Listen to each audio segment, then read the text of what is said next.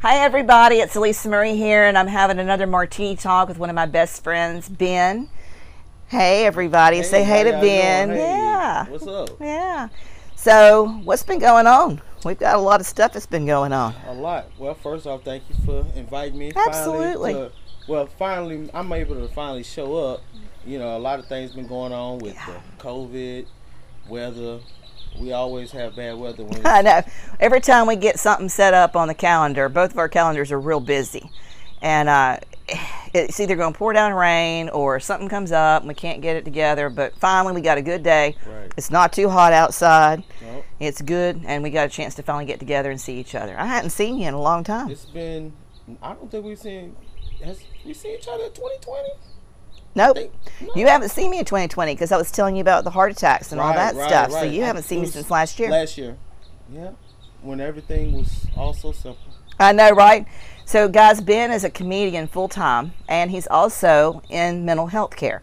And one of the reasons why I wanted to visit with Ben is because mental health is such an issue anyway. My degree's in psychology, and it's always been a big deal to me, but it's bigger.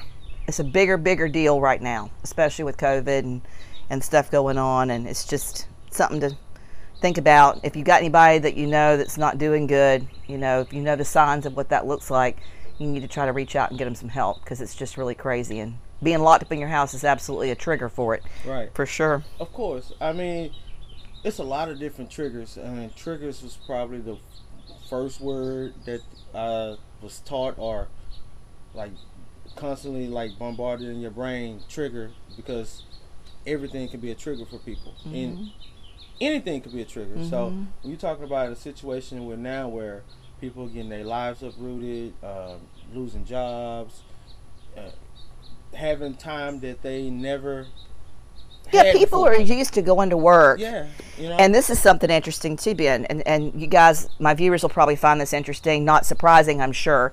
But so many people are not used to being with their spouses. Thankfully, Brian and I, of course, are together every day, all day, all the time. And a lot of my clients over all these years have been like, which are our friends too, they're like, oh my God, how can y'all like do that? Like, uh, I don't even understand how you still stay married. I don't know how we couldn't do it because it's just the way, our way of life. But people are like locked in with their spouses and they don't really know each other. Well, and then you realize that I really don't like you. And then that, yeah, I don't really like I've had like two people that are friend, dear friends of me of mine that are like getting divorces because of COVID. They got stuck in their house and they're like, uh, "Hey, dude, I don't want to be married to you anymore," or vice versa. that. That could be a blessing or a curse. Right? I Yeah. know, but it's just like a whole nother wave of other stuff that happens because of of this that's happening to all of us